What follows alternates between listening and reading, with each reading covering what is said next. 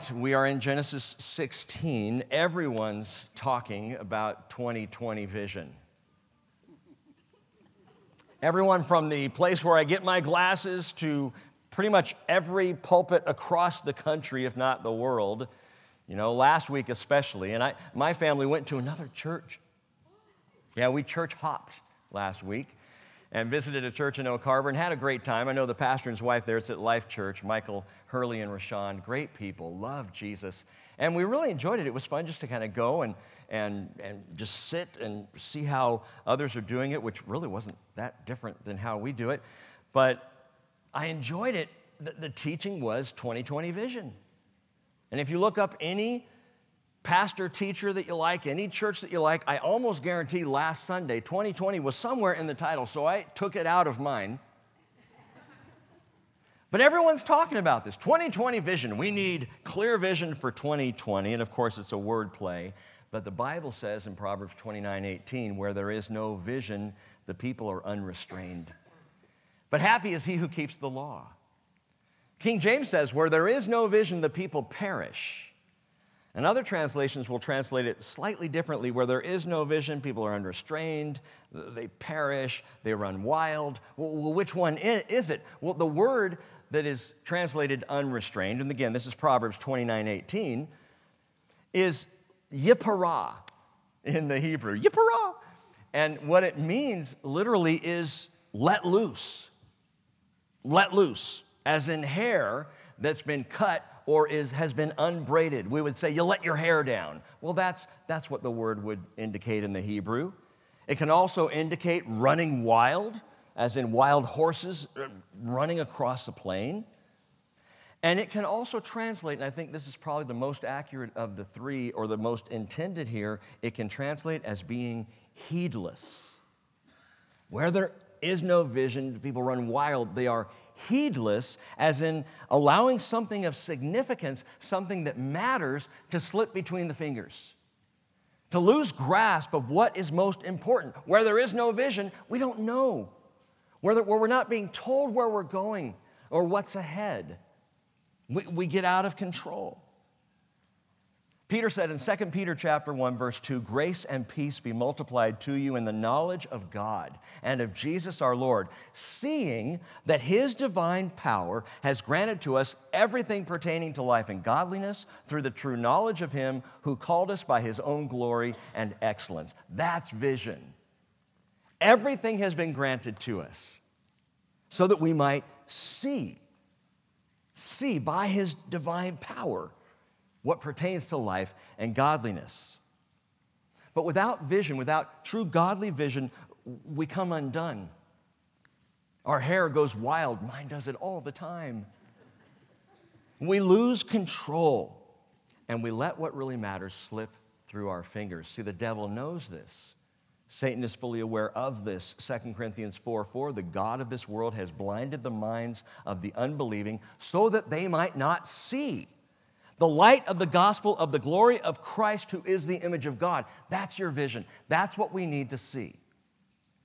That's what the devil knows if he can just blind us to the glory of Christ.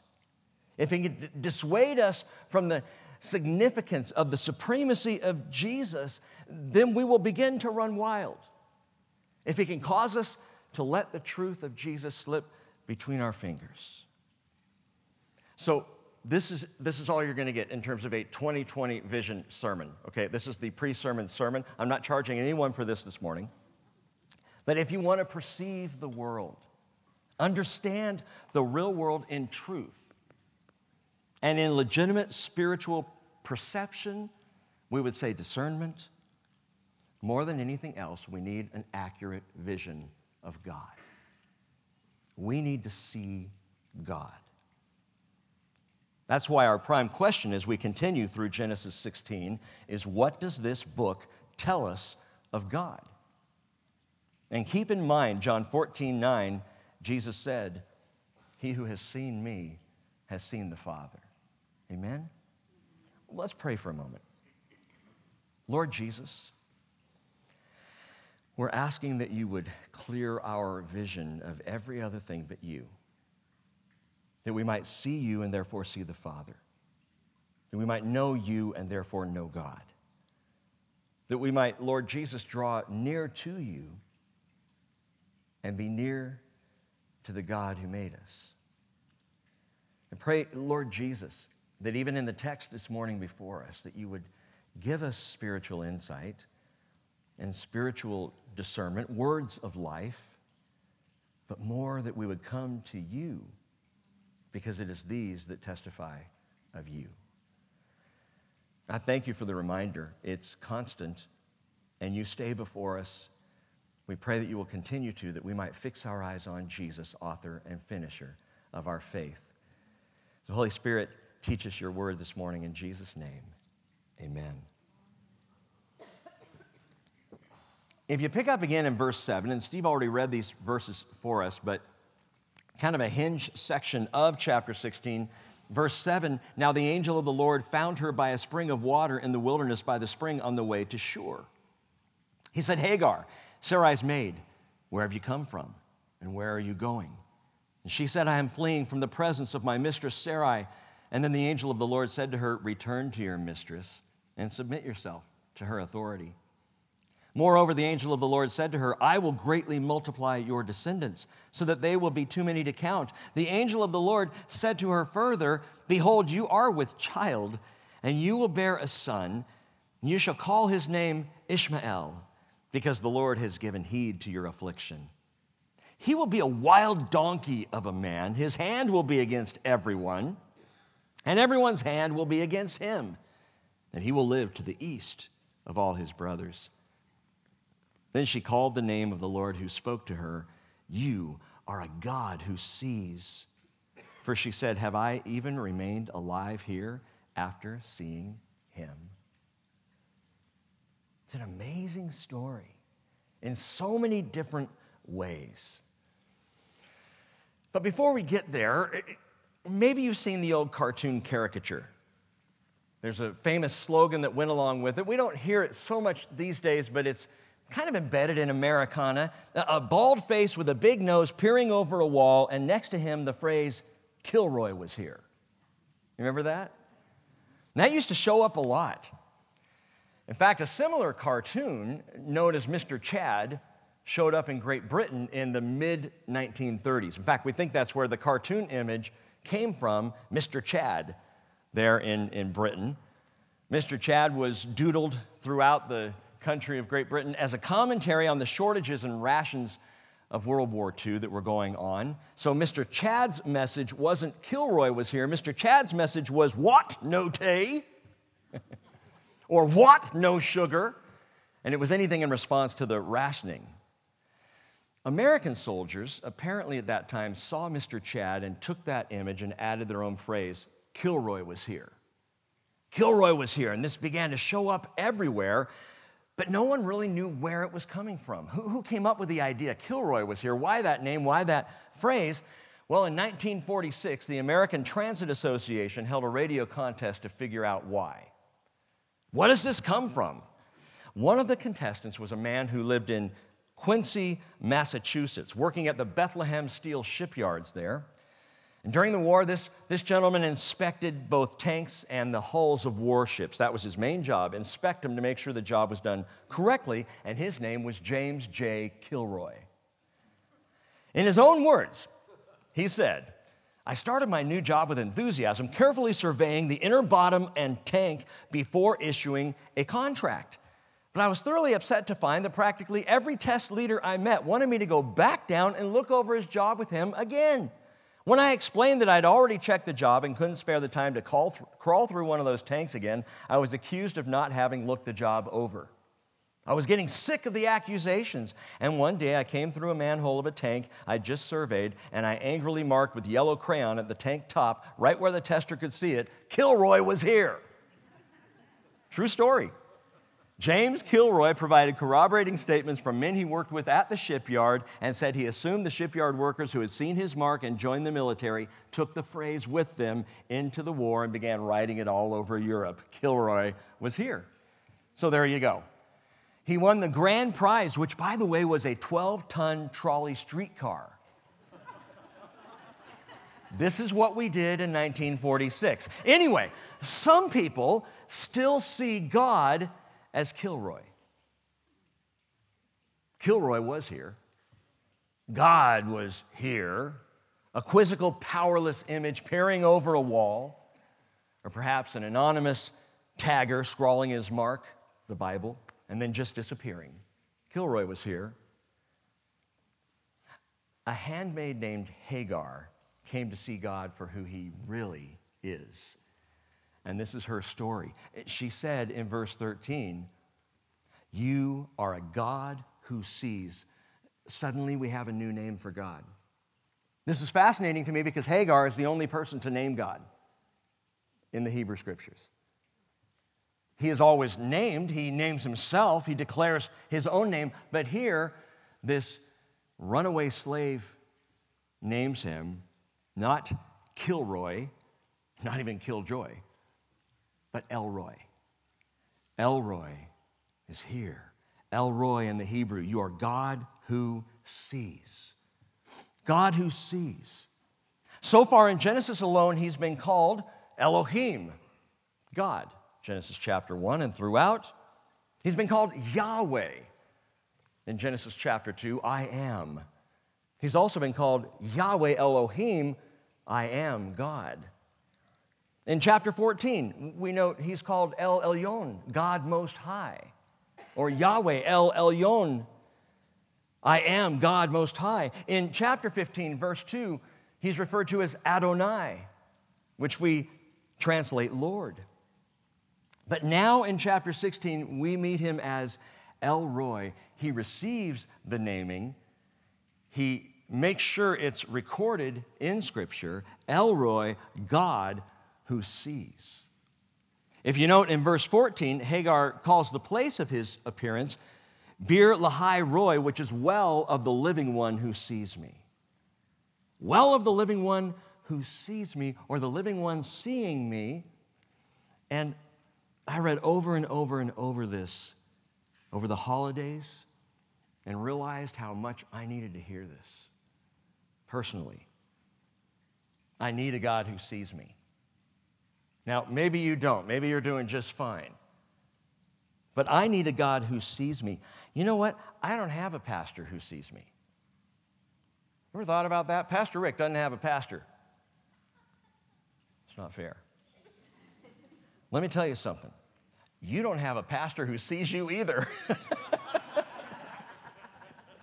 we place way too much emphasis on our human leaders, don't we? Assuming that they do know or should know or should be a little more divine in, in their understanding of the world round about. And, and I'm here to tell you it's not true. You do not have a pastor who sees you at home. I'm not there. I don't have any idea what's going on. You don't have a pastor who sees you in the workplace, a pastor who sees you in the moment of crisis. I know there are some of you who you see Pastor Les coming and you think to yourself, he knows, he just knows.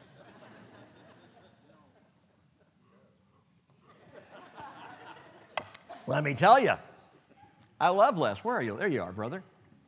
Les and I talk almost every day. I know he doesn't know. You do not have a pastor who sees you, not here, not in terms of in the flesh today. Oh, we have a chief shepherd. We have a, a, Jesus who pastors us and sees us. But there are no church leaders, there are no pastors, there are no ministers here at the bridge or at any other church who can see into your life. There's only one God who sees. You don't even have friends, family, or I'll even say spouses who can see into your heart in the intimate, immediate. And you may think, wow, my husband, my wife knows me better than anybody. Okay, perhaps they do. They still can't see what's running around in your heart in the moment, which is why we have marital crisis, why husbands and wives can't ever seem to always get along. Don't you understand me yet? No, I can't see. But we have a God who sees. What human being can divine every thought, apprehend every anxiety, preemptively perceive your crises? There is none. Don't be fooled. There is only one who sees. We have a God who sees. And Hagar, the handmaid, figured it out. she saw the God who saw her. Well, let's, let's back up and see the whole story. Beginning in verse 1 of Genesis 16. Now, Sarai, Abram's wife, had borne him no children, and she had an Egyptian maid whose name was Hagar. So Sarai said to Abram, Now behold, the Lord has prevented me from bearing children. Please go into my maid. Perhaps I will obtain children through her. And Abraham or Abram listened to the voice of Sarai, and this was completely culturally appropriate. This is what you did. If a wife couldn't bear children, it was absolutely fine. You can look it up in some of the ancient Eastern codes, the, the Code of Hammurabi provides for this. If the wife cannot bear children, then the maid can bear children, and the children then become the property of the wife, as if she bore them herself. So, surrogacy. And this is a thing, it's been a thing for ages. Not a problem culturally, but note this it is never divinely approved. God doesn't say, hey, Sarai, tell Abram to take Hagar, go in with her because this I, I need a little help here. I know I told you you'd have a son, but I'm beginning to realize, you know, God's just starting to figure out, oh, maybe it's not going to work. We got to find another way. Oi. what, a, what a humanistic view of God. That's, see, that's where El Roi becomes Kilroy, where you don't understand who, who God is, but he's so patient. I, I love that about the Father, that He does not divinely ordain this, but He's going to work with them anyway. He will work with us even when we blow it big time, which they are about to do. Men in Abram's day did this all the time. The lineage outweighed the marital relationship among human beings. Not so with the Lord. Not so with the Lord. Relationship is at the very paramount of what matters to God. And Sarai knows she knows the promise of God, but she thinks that she can help him get the job done. How interesting. Of course, you might agree with her. Hey, the Bible, doesn't it say God helps those who help themselves? No, it does not. Benjamin Franklin said that. Chalk that one up to Benny. That is not the Bible. In the Bible, it's grace and peace, not elbow grease. Grace and peace, not elbow grease. But that is hard to swallow for the self made man, the overachieving woman, the person who thinks, I can help God along. Sarai had heard, she knew the promise. Abram knew the promise. Now they're just feeling like, well, but it's not happening, so we've got to help him and yet, what does the Lord teach us again and again? Isaiah 30, verse 15 Thus the Lord God, the Holy One of Israel, has said, In repentance and rest you will be saved. In quietness and in trust is your strength. But you were not willing. Jesus picks up on that. John 5 40, you are unwilling to come to me so that you may have life. That's how it happens. That's how it works. I do it. You come to me. Abram, Sarai. By the way, remember where they acquired Hagar? Noted in verse 1, she's an Egyptian handmaid. They picked her up on another ill advised time of ingenuity and resourcefulness when they went down to Egypt. Back in chapter 12, God didn't say go down to Egypt, they just went. Famine in Canaan, let's go to the world. We can figure this out. Trusting as far as the eyes can see, is bad for vision. It causes us not to truly see. The more we trust ourselves, trust what we think, what we know, some could call that eye trouble, because I'm relying on me. Look at what it does to Sarai in verse 2. She says, Now behold, the Lord has prevented me from bearing. It's his fault. He made a promise, and now he can't quite follow through, so it's his fault. He has caused this.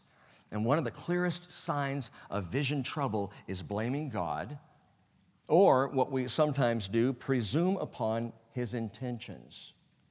I know God wants this to happen. How can I make what he wants to happen? How can I make that happen? We think that's walking in His will. No, walking in His will is trusting Him. Walking in His will is waiting for Him to show you the next move, not making the next move saying, Come on, God, we got this. It's bad vision. Christopher, the other day, I was talking with him, and, and he asked me, he said, Dad, is God intentional? I'm like, Whoa, 13 years old. Is God intentional? It's a big question there, son.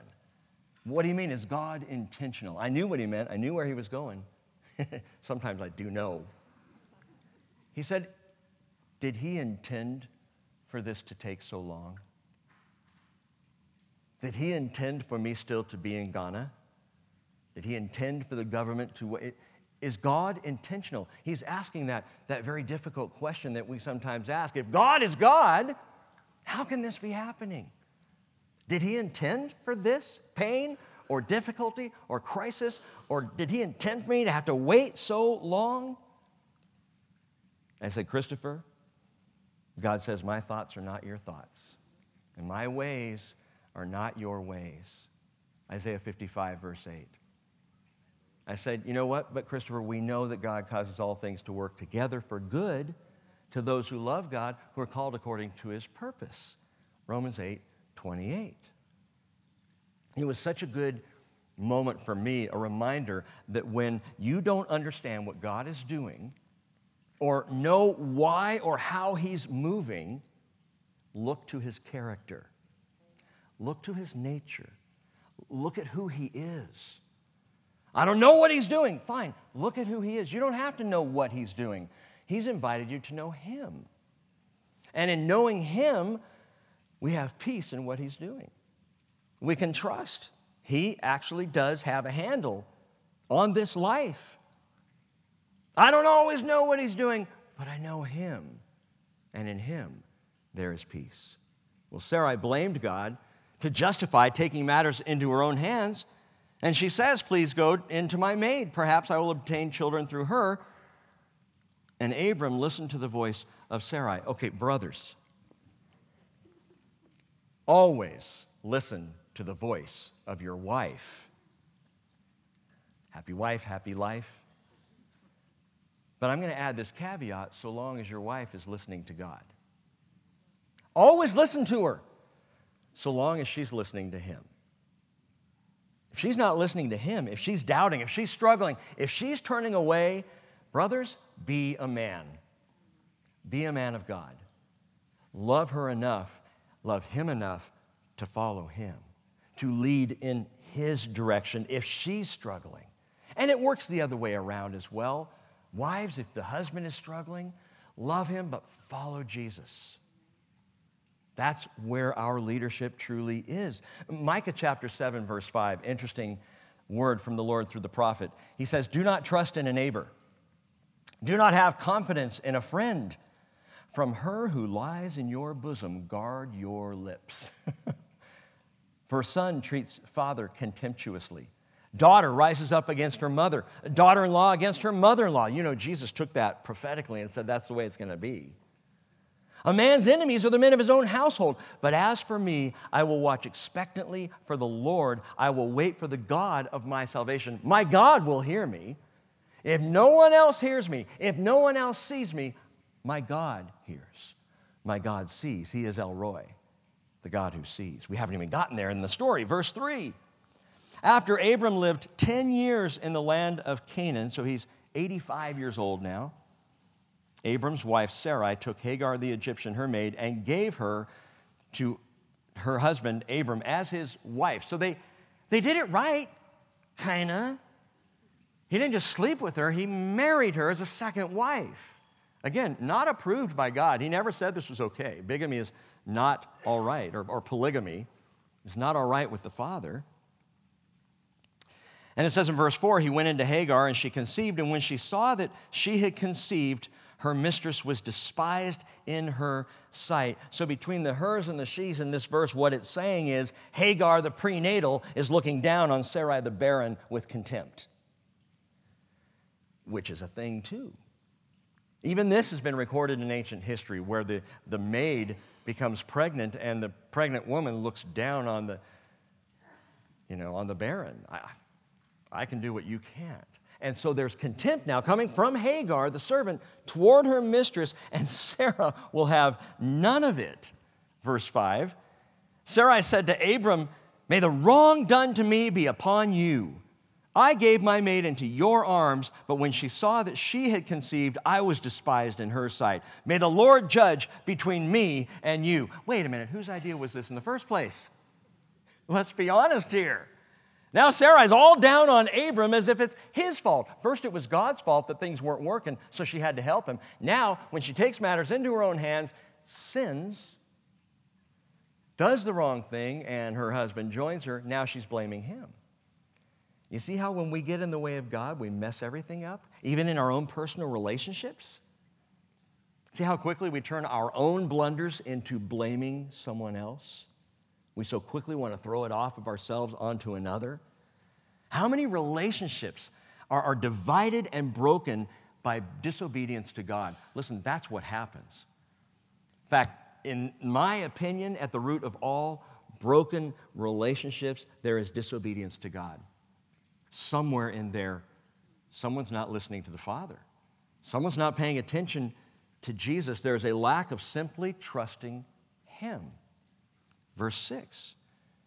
But Abram said to Sarai, Behold, your maid is in your power. Do to her what is good in your sight. So Sarai treated her harshly, and she fled from her parents and or from her presence. And that's the backstory. The father of the faithful now is the father of the flimsy, father of the feeble. Abram, the spineless. Sarai gets her back up, and Abram quickly backs down. Well, do whatever you want. So, at this point in the story, let me just ask aren't you glad our hope doesn't rest on humanity? Aren't you glad we aren't called to trust in a man or a woman or a person in our life? That's the one you follow. He's our great hope. She's going to lead us out of this mess. No way. We are called to trust in a God who sees, but, but we need to see Him. And unfortunately, through verse 6 in the story so far, it looks like no one but Kilroy was here. Where's God in this? Why didn't he stop Sarai and Abram from making this mess? Where is he? Where is God in his promise? And here's where the plot thickens, verse 7. Now the angel of the Lord found her, that is Hagar, by a spring of water in the wilderness, by the spring on the way to Shur. The Bible is specific to tell us. And he said, Hagar, Sarai's maid, where have you come from? And where are you going? And she said, I am fleeing from the presence of my mistress, Sarai. Now, understand this God knows exactly where she's going. I find it interesting that he raises the issue. Where have you come from? He knows. Where are you going? He knows. He meets her at this place called Shur. You need to know Shur is the border town of the Negev and the Sinai desert. Where's Hagar going? back to Egypt. She's headed home. You know, I was at first thinking that she's running aimlessly, kind of like the, the, the, Proverbs passage where there is no vision, the, the people run wild. And she's not just running wild, she's running back down to Egypt. She's hurrying home. She has no other alternative, so she thinks, so she is running hair unbraided heedlessly back down to Egypt. And the first thing the angelic messenger of the Lord he, he does is he gets Hagar to stop and recognize her predicament. Hold on there, gal. Where have you come from? Kind of a mess there. Where are you going? Do you really know? Have you ever been in that place? Oh, I'm not talking about a well in the border town of Shur. Have you ever been on the run, either lost or wild or, or worse, heedlessly heading back to the old life? Isn't this interesting that what Hagar does is what so many of us do when things don't go right? We think with the Lord, we go back to the old life. We slide back to the old ways because that's comfortable. At least I remember that. I know how to move in that environment, that natural place. When things aren't going right and crises happen. The Bible has a word for that, a phrase actually for that. It's called dog vomit. Proverbs 26 11, like a dog that returns to its vomit is a fool who repeats his folly. God often will meet us at the crossroads of our crisis to keep us from going back to ways that are not helpful, that would be damaging to us. And by the way, if you're in that place today, maybe you're at a crossroads like that. God gave me this yesterday. I'm going to offer this as a word of the Lord for you if you are at a crisis point and thinking about just giving up and walking away Hebrews chapter 10, verse 35. Therefore, do not throw away your confidence, which has great reward. Remember what we said your confidence is not in another person, not a man, not a woman, not a friend or family member or a spouse. Your confidence is in the Lord. Don't throw that away. Don't wander from that. That's He's your hope. For you have need of endurance, so that when you have done the will of God, you may receive what was promised. For in yet a very little while, he who is coming will come and will not delay. But my righteous one shall live by faith. That's trust me. That's how you live. And if he shrinks back, my soul has no pleasure in him. But we are not of those who shrink back to destruction, but of those who have faith to the preserving of the soul. If you're in crisis, do not go back. Have confidence in the one who can lead you through. Jesus will see you through the crisis. And remember this verse, and it's one of my favorites over many years now, Proverbs 18:10. The name of the Lord is a strong tower. The righteous run into it and is safe. You need a safe place? Run to the name of the Lord. And what is the name of the Lord? Jesus. You run to Jesus, verse 9. And then the angel of the Lord said to her, Return to your mistress and submit yourself to her authority. Whoa, whoa, wait, a minute, Lord. That's unexpected in this world. You want me to go right back into that turmoil and subservience? Mm-hmm. You want me to go back into the place that the crisis began? Are you kidding me? No, that's what I want. Go back into the mess. Don't look to your circumstances to dictate your security. Don't think if we could just clear this mess out, we'll be fine. Oftentimes, the crisis is exactly where God wants us to be. But He's our strong tower in the crisis. Turn to Him. We, we try so hard to change circumstance when everything's going wrong. And Jesus says, Don't worry about that. I'll take care of that. You trust me. You run to me. You call out to me. Rebellion and running are not the answer. In fact, in the Bible, do you realize God rarely says run away? He rarely says, take off, flee, except to flee immorality. That he says, yeah, flee that. Flee evil. Run away from those things. But what he tends to say about our lives is stay put and submit. Stay put and submit. You got a problem with your boss? Stay put and submit. Got a problem in your marriage, stay put and submit one to another. Are you at odds with a parent? Stay put and submit. Are you Hagar racing away from Sarai? Go back, stay put, and submit to her. That is God's answer to her. Don't run from the crisis, run to the Christ in repentance and rest in quietness and trust. Verse 10. Moreover, the angel of the Lord said to her, I will greatly multiply your descendants so that they will be too many to count. The angel of the Lord said to her further, Behold, you are with child. You will bear a son, and you shall call his name Ishmael, because the Lord has given heed to your affliction. He will be a wild donkey of a man his hand will be against everyone, and everyone's hand will be against him, and he will live to the east of all his brothers. All right, let's pause for a moment. I have been asked by a number of folks if I was going to do a prophecy update this morning.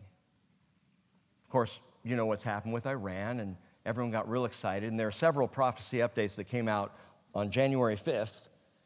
Several people, you know, immediately trying to respond. I, I want to I'm going to give you a little prophecy update, a little mini one inserted right here in the teaching. But I want to say something about prophecy updates I think is important. Prophecy updates are not about soothsaying. They're not about knowing exactly what is happening today in this precise moment. In fact, as we've said many times, prophecy is best understood looking back. You know, prophecy fulfilled is really easy to interpret. I can tell you all about the first coming of Jesus and show you all the prophecies fulfilled. And I can talk about, and we have, talk about prophecies fulfilled all the way up even to present day. But when Iran threatens and when the president takes out Soleimani and these things begin to happen, don't immediately think, okay, now we've got to know right now in this moment. You know what's coming, don't you? Jesus. Thank you and you know what's happening. The Bible has told us, we went through the Revelation study, we have a sense, we have a vision, if you will, of what is before us by the Word of God. So be careful with prophecy updates that try to tie every nuance of everything in culture that's happening in the immediate, trying to tie and say, oh, that fulfills this. Maybe it does, maybe it doesn't. Walk it out with intelligence and we see what the word says to us. Now, I can share this with you. What is it that the scriptures say about the tumultuous turmoil that is ongoing in the Middle East? Well, this is a prophecy right here. Ishmael will be a wild donkey of a man, and he will live to the east of his brothers. His hand will be against everyone, and everyone's hand will be against him. Note this the phrase to the east. He's going to live to the east of his brothers is alpane. Alpane in the Hebrew is the exact same word that describes Nimrod in Genesis chapter 10, verse 9, a mighty hunter, alpane to the Lord, in the face of the Lord, or in rebellion to the Lord. What the phrase means literally is in defiance of. This Ishmael will be in defiance of his brothers. His hand will be against them, their hands will be against him. Now, track this with me this wild donkey, this defiant one, he's the father of the Arabic people. Now, I'm, I'm not getting racist here, so don't walk away until I'm done explaining this. Ishmael is the father of the Arabic people coming, Abraham to Ishmael, Arabic, Abraham to Isaac, Jewish people. Abraham is, yeah, the father of, of both. But through Ishmael come the Arabic people, also through Edom, another offshoot that we'll get to later on, who is Esau. But through Ishmael, father of Arabic people across the Middle East, this is prophetic of the history of Middle Eastern defiance, violence, and aggression. And I'll prove it to you. Iran's intentions are to drive the U.S. presence out of the Middle East. I think that's pretty obvious. Iran's secondary intentions, equally as obvious, is to drive Israel into the sea. And by the way, if you weren't aware of this, on Christmas Day, something that was not reported in the US media at all, I mean, as a maybe a tiny little spot tucked away at the end of the broadcast, Iran and Russia and Turkey formed a military alliance. There's a prophecy update for you. Iran, Russia, and Turkey, all three of the primary names given in the Gog Magog prophecy of Ezekiel 38, formed a military alliance. They're doing war games together. They're standing together militarily. Turkey, who for a long time was trying to get into NATO, now has turned its sights to Russia, and we see the whole Gog Magog situation coming to play as these three nations who have long fought each other are now coming together militarily to stand against the world. But here's the question what would happen in the Middle East if the United States left and Israel was gone? Would there be peace? There never has been. There's never been peace. There's never been anything other than tribal and national warfare in the Middle East. And the only thing really that has united the Arab nations, at least in terms of their leadership as a unified people, has been Israel and their hatred for Israel. Not all of them, not all Arabs, again. But defiance is in the nature tracking all the way back to Ishmael. A wild donkey of a man in defiance of all his brothers. Now, again, someone might say, Pastor Rick, you are being racist. Let me get a little more explicit for you. Defiance is in the human nature. It's not just being Arabic that would make a person defiant. Look at yourself in the mirror. That is part and parcel of who we are. And I mean no disrespect to anyone of Arabic descent. I'm of Scottish descent. We were savage and wore kilts. The truth is this whatever your lineage, whatever your history is, is not the issue. You're not forced to be that way any way than a human being must be a defiant, rebellious sinner. No, you see, you come to Jesus and He transforms and changes all of our heritages into the inheritance of the children of God. Jew or Greek, slave or free, male or female, there is no difference. All are one in Christ Jesus. I have dear Arabic brothers and sisters in the Middle East, in Israel. And so the issue here is just that there is a prophetic problem that is already being described in the Middle East. There will be an attitude of warfare and defiance and fist against fist. But Jesus, oh, as many as have received him, to them he gave the right to become children of God, even those who believe in his name. John 1, verse 12. Ephesians 1:13 in Jesus you also after listening to the message of the truth the gospel of your salvation having also believed you were sealed in him with the spirit of promise who is given as a pledge of our inheritance. Listen, with a view to the redemption of God's own possession to the praise of his glory. How's that for a 2020 vision? We have a view to our redemption. I can look ahead and see salvation. I can see being in the presence of Jesus. I can see I have an inheritance. I can see a future out ahead of me that makes all of the turmoil and crises of this world nothing because I can see what really is to come. But Genesis 16:12 prophetically describes the state of the Middle East from time immemorial. But there's a greater focus here, a bigger issue to the whole entire story. This is the first time in the Bible, first mention of the angel of the Lord. The angel of the Lord, the Malach Yahweh in Hebrew. He is called the Malach Yahweh 58 times in the Hebrew scriptures. Another 11 times he's referred to as the angel of God, the Malach Elohim, Malach Yahweh. You know him by another name, Jesus Christ. Now, when we first started studying through the Bible 16 years ago, I, I had my, my doubts. I didn't want to jump out there and, and say, This is Jesus. I wanted to be sure. But it kept happening over and over and over. Every time I saw the angel of the Lord, I kept seeing the same thing. I kept seeing the same person. And to this day, I'm absolutely convinced every one of the 58 times that he's called the angel of the Lord, Malach Yahweh, and every one of the 11 times he's called the angel of God, the Malach Elohim, this is a pre incarnate appearance of Jesus Christ. I don't doubt it in the least. It's always a reference to the pre incarnate Messiah. Now you might say, I mean, I accept that Jesus pre existed his coming, but are you really going to be that dogmatic about this? How do you know?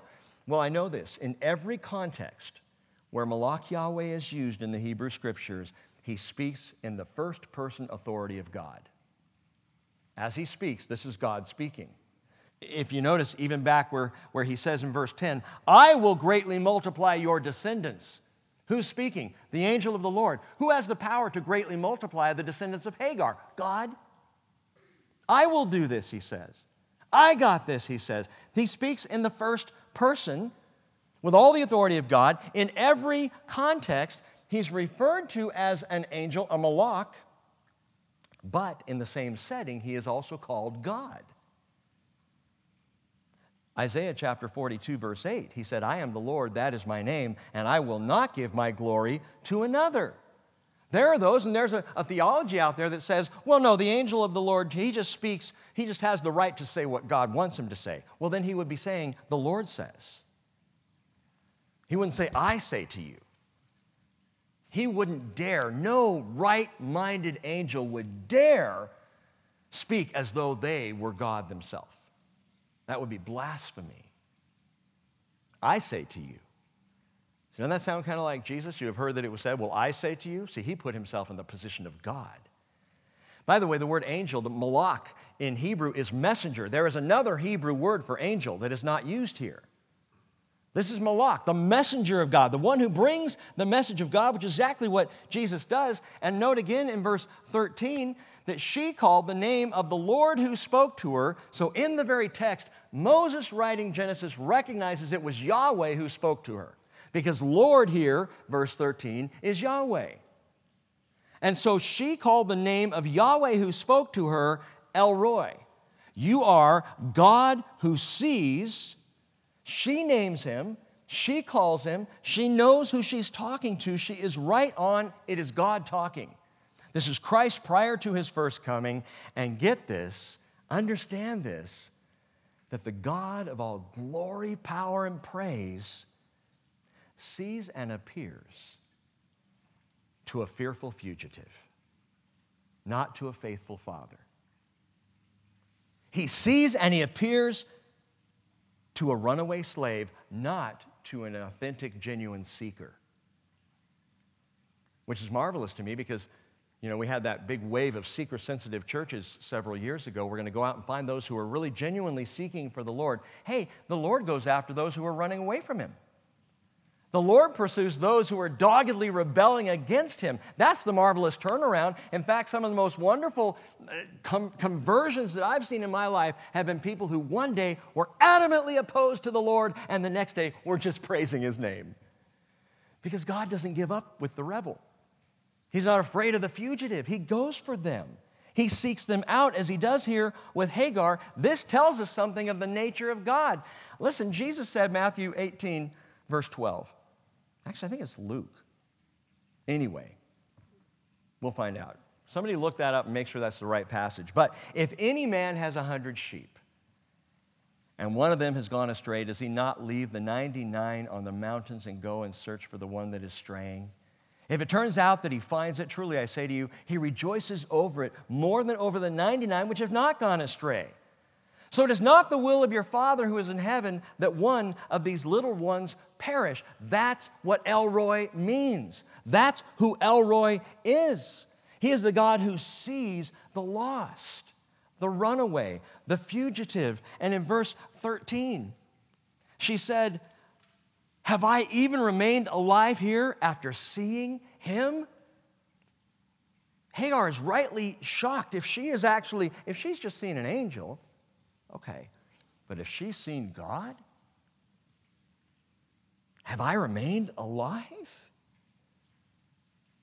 Doesn't the Bible say no one can see God and live? And so, with a little bit of insight here, Hagar says, I should be dead. Have I seen him? There's another way to translate this. You can also translate her saying, Have I even remained alive seeing after my seer? In other words, have I remained alive seeing the back of my seer, looking after him, seeing, as it were, the back side, the back of my seer? Who does that sound like? Moses. Moses, who had that encounter with God. Let me read it to you quickly here. It's Exodus chapter 33, verse 18, Moses said, I pray you, show me your glory. And he said, I myself will make all my goodness pass before you, and I will proclaim the name of the Lord before you, and I will be gracious to whom I will be gracious, and will show compassion on whom I will show compassion. But he said, You cannot see my face, for no man can see me and live. So either Hagar could see, her, see him because she was a woman, See, no man can see me and live. Some of you wives may use that with your husbands later. But the Lord said, Behold, there's a place by me. You shall stand in the rock. It will come about while my glory is passing by, that I will put you in the cleft of the rock and cover you with my hand until you have passed by. And then I will take my hand away, and you shall see my back, but my face shall not be seen. And that's, I think, what Hagar saw. Same as Moses, that this woman, and this is remarkable. Hey, it's one thing for Moses to see the backside of glory for Moses to see God's glory trailing off. But Hagar, this Egyptian handmaid, this nobody runaway, oh, she may have been the only woman to see what Moses would later see, and that is the back of the God who sees.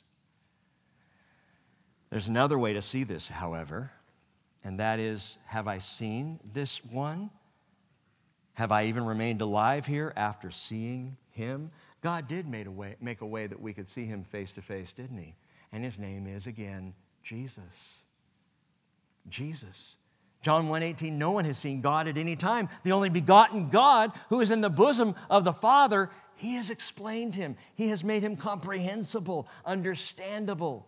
He has expressed us God, the angel of the Lord, which is exactly who Hagar is talking to.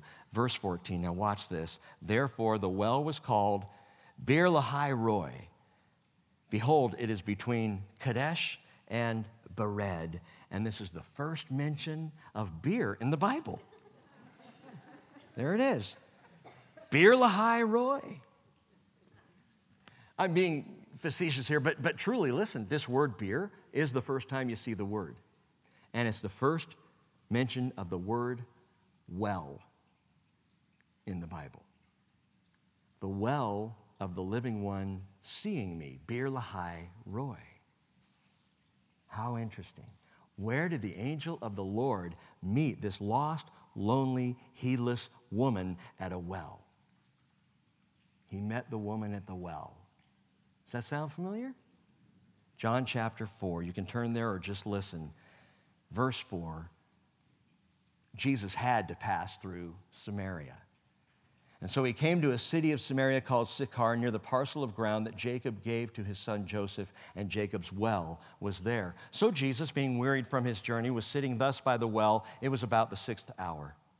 There came a woman of Samaria to draw water, and Jesus said to her, Give me a drink. For his disciples had gone away into the city to buy food. Therefore, the Samaritan woman said to him, How is it you, being a Jew, ask for a drink since I am a Samaritan woman. For Jews have no dealings with Samaritans. By the way, they would have very little in terms of even dealings with women. Do you know back in the, in the times of Hammurabi, actually since then, ancient rabbis, there's actually an ancient rabbinical prayer that goes like this God, thank you that I am a man and not a Gentile, a dog, or a woman in that order. Such was the attitude of men, not of God, who sought out Hagar, who now seeks out this woman. How do you ask me, a woman and a Samaritan? And Jesus answered her and said, If you knew the gift of God and who it is who says to you, Give me a drink, you would have asked him, and he would have given you living water. She said, Sir, you have nothing to draw with, and the well is deep. Where then do you get that living water?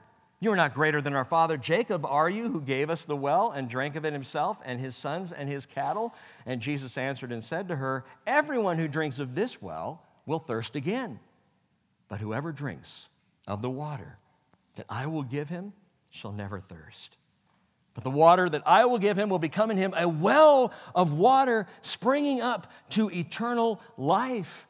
The woman said, Sir, give me this water, so I will not be thirsty and not come all the way here to draw. And he said to her, Go call your husband and come here.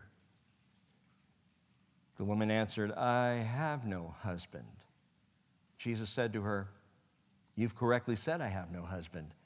For you have had five husbands, and the one whom you now have is not your husband. This you have said truly. Do you realize what just happened? He just said, Where do you come from and where are you going? He just called her right into the midst of her circumstance as he did with Hagar. Same thing. Go call your husband by asking that question Where have you come from? What's your life been? I don't have a husband. You're right. And you've had five. and now you're living with a man who you're not even married to. He's fully aware of the crisis of this woman's life. He knows exactly where she comes from, and he knows where she is going. The woman said to him, Sir, I perceive you're a prophet. And then they have a conversation about worship and prophets and this mountain versus Jerusalem. And finally, down in verse 25, the woman said to him, I know that Messiah is coming, he who is called Christ. When that one comes, he will declare all things to us. And Jesus said to her, I who speak to you am I am. I am. I am he. And she got this revelation, this woman at the well, not because she came looking for Jesus, but because he came looking for her. Same with, the, with Hagar. She wasn't looking for God, she wasn't looking to get saved.